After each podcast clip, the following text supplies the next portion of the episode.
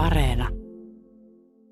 Me juhlimme sitä, kun vuonna 90 Pertti Salomaa ja meikäläinen perustimme tämmöisen dokumenttiryhmän ja kokosimme asiasta kiinnostuneita radiotoimittajia talon sisältä ja enimmäkseen talon ulkopuolelta ja ryhdyimme tekemään sitten ja kehittämään tämmöistä dokumentaarista radioilmaisua, joka käytännössä tarkoitti sitä, että silloin alkoivat todellisia tarinoita, radiodokumentit ja, ja kymmenen pientä minuuttia lyhyt dokumenttisarja. Ja, ja vuosien varrella sitten näitä pitkiä dokumentteja on tehty ja, ja, ja sitten on lyhyempiäkin dokumentteja tehty eri, eri mittaisia. Ja tässä kaikenlaista on tapahtunut vuosien varrella kehittymistä ja, ja muuntumista ja toivon mukaan myöskin niin kuin reagoimista aikaa. Eli aika, aika tämmöinen pitkä, pitkä taivaali, eli aika paljon maailmaa on muuttunut tässä 30 vuodessa. Mistä tuli tuo idea dokumenttien tai tällaisen tekemiselle ja ryhmän perustamiselle? No kiitos, kiitos sitä menee kyllä Pertti Salomaalle, joka 80-luvun mittaan oli, oli tuota niin elvyttänyt tämmöisen dokumentaarisen kerrontatavan. Aikaisemminhan 50- ja 60-luvulla tehtiin radiodokumentteja, niitä silloin kutsuttiin feature-ohjelmiksi. Ja, ja tota niin, Salomaa Pertti sitten, sitten tuota niin, halusi, halusi elvyttää sellaista kerrontatapaa, että, että asioita kerrotaan ei pelkästään puheen avulla, sanojen avulla, vaan myöskin niin kuin ääniilmaisun ja ääni, äänikerronnan avulla.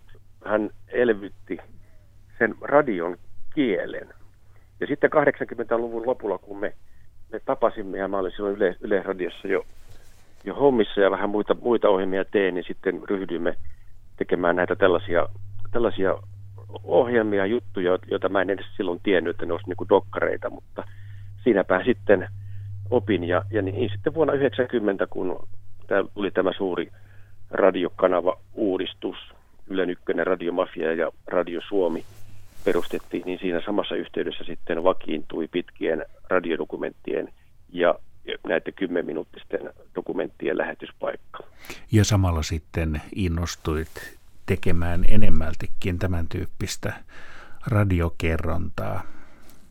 Joo, kyllä. Se vei sitten, sitten mennessään, mennessään tota niin, kun itse asiassa voin kertoa, miten se, miten se tapahtui mun havahtuminen tämmöiseen radiodokumenttiin, oli se, että kun sitä ennen olin tehnyt paljon haastatteluja, ja, ja sitten aina, aina tuota, niin sen haastattelutilanteen jälkeen niin huomasin, että, että se haastateltava jotenkin rentoutui ja, ja kysyi suurin piirtein, että miten meni ja mitä mä sanoin. Ja, ja eli, eli se haastattelutilanne jotenkin jäykisti sitä, sitä tota niin, puhu, puhetta. Ja silloin, silloin mä tajusin, että nyt, nyt tässä pitää jotenkin muuttaa sitä puhumisen tapaa, eli ihmisen pitäisi pystyä puhumaan luonnollisemmin. Ja sitä kautta sitten niin kuin ryhdyin kuuntelemaan sitä puhetta ja sitä kautta rupesin kuuntelemaan myöskin sitten ääniä ja mitä äänillä voidaan kertoa. Ja, ja siitä sitten alkoi niin kuin semmoinen, semmoinen tota niin, näiden niin sanottujen radiodokumenttien tekeminen. Kerro esimerkiksi, niin millä tavalla nyt otetaan joku aihe, vaikka nyt keväinen päivä, niin jos tekisit nyt radiodokumentin, niin millä tavalla pureutuisit tähän aiheeseen? Aihe oli siis keväinen päivä. No vaikka keväinen päivä. no, no tuota, ensinnäkään, ensinnäkin siihen pitäisi saada semmoinen, semmoinen niin kuin kokemus siitä, niin kuin yksittäisen ihmisen voimakas kokemus ja havainto siitä, siitä keväisestä päivästä. Että ei vaan niin kuin, suurin piirtein niin kuin sanoilla kerrota ja pistetä attribuutteja peräkkäin, että minkälainen keväinen päivä on, vaan että joku kertoisi, miten hän on kokenut sen keväisen päivän. Mahdollisimman konkreettisesti. Ja, ja, ja kertomaan siitä omasta, omasta tunteestaan ja tunnelmastaan – ja tietenkin sitten, sitten oltaisiin jossakin sellaisessa paikassa, että se keväinen päivä tuntuisi ja kuuluisi. Eli että me ei tarvita mitään sellaista yleistä selostusta tai löpinää, että mikä keväinen päivä on, vaan, vaan että se viedään niin kuin sen kokemuksen kautta kuuntelijalle. Että kuuntelija voi niin kuin jopa sitten paitsi kuulla, niin jopa, jopa niin kuin haistaa sen keväisen päivän. Ra- radiossahan on, on paljon hajuja. Oletko huomannut?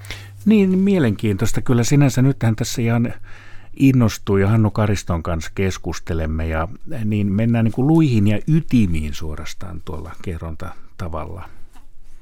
Ja juu, sillä, juuri sillä tavalla, että, että jos, jos minä koen jotakin jollakin tietyllä tavalla, niin, niin luultavasti joku toinenkin ihminen pystyy samastumaan siihen kokemukseen.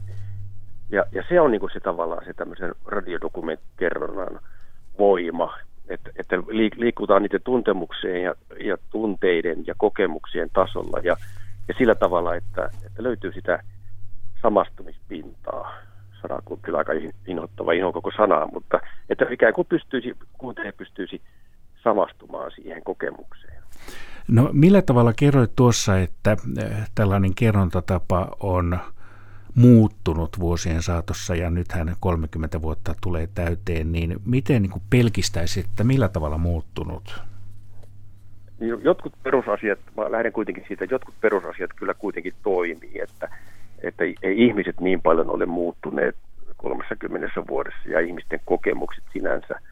Mutta kyllä sitten, sitten niin kuin mediamaailma on muuttunut, että kyllä, kyllä että varmaan niin kuin tietty, tietynlainen kiire ja elämän rytmi vaikuttaa myöskin tähän radiokerrontaan, että, että juttuja, jutut ovat ehkä lyhentyneet ja sitten tämmöiset niin kuin lyhyen muodon dokumentit, jopa viiden minuutin dokumentit ja kymmenen minuutin dokumentit, niin ikään kuin tämmöisenä pienoisdokumenttielokuvina niin toimivat hyvin, ihmiset jaksavat keskittyä ja ehtivät keskittyä mutta kyllä mä olen huomannut, että, että semmoinen, semmoinen perusasia toimii, että jos, jos sisältö on hyvä ja se, se muoto on hyvä ja se kerrontatapa on hyvä, niin kyllä nykyihminen jaksaa kuunnella tunnin tai 50 minuutin audio-ohjelman, audiotuotteen.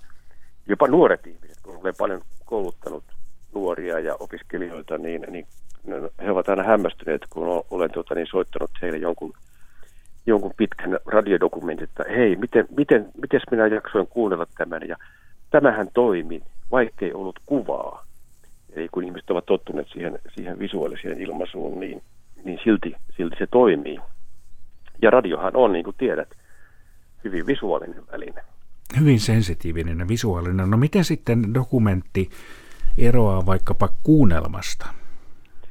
No kuunnelmahan on, on fiktiota. Se on siinä näyttelijät – näyttelevät, tehdään käsikirjoitus, sitten näyttelijät palkataan näyttelemään sitä ja ohjaaja ohjaa. Eli se, se, on, se ei ole, meidän dokumenteissahan on, on, ovat sillä mielessä autenttisia, että niissä ovat mukana oikeat ihmiset, ollaan oikean, oikeassa paikassa autenttisissa maailmoissa, lähdetään ulos studiosta.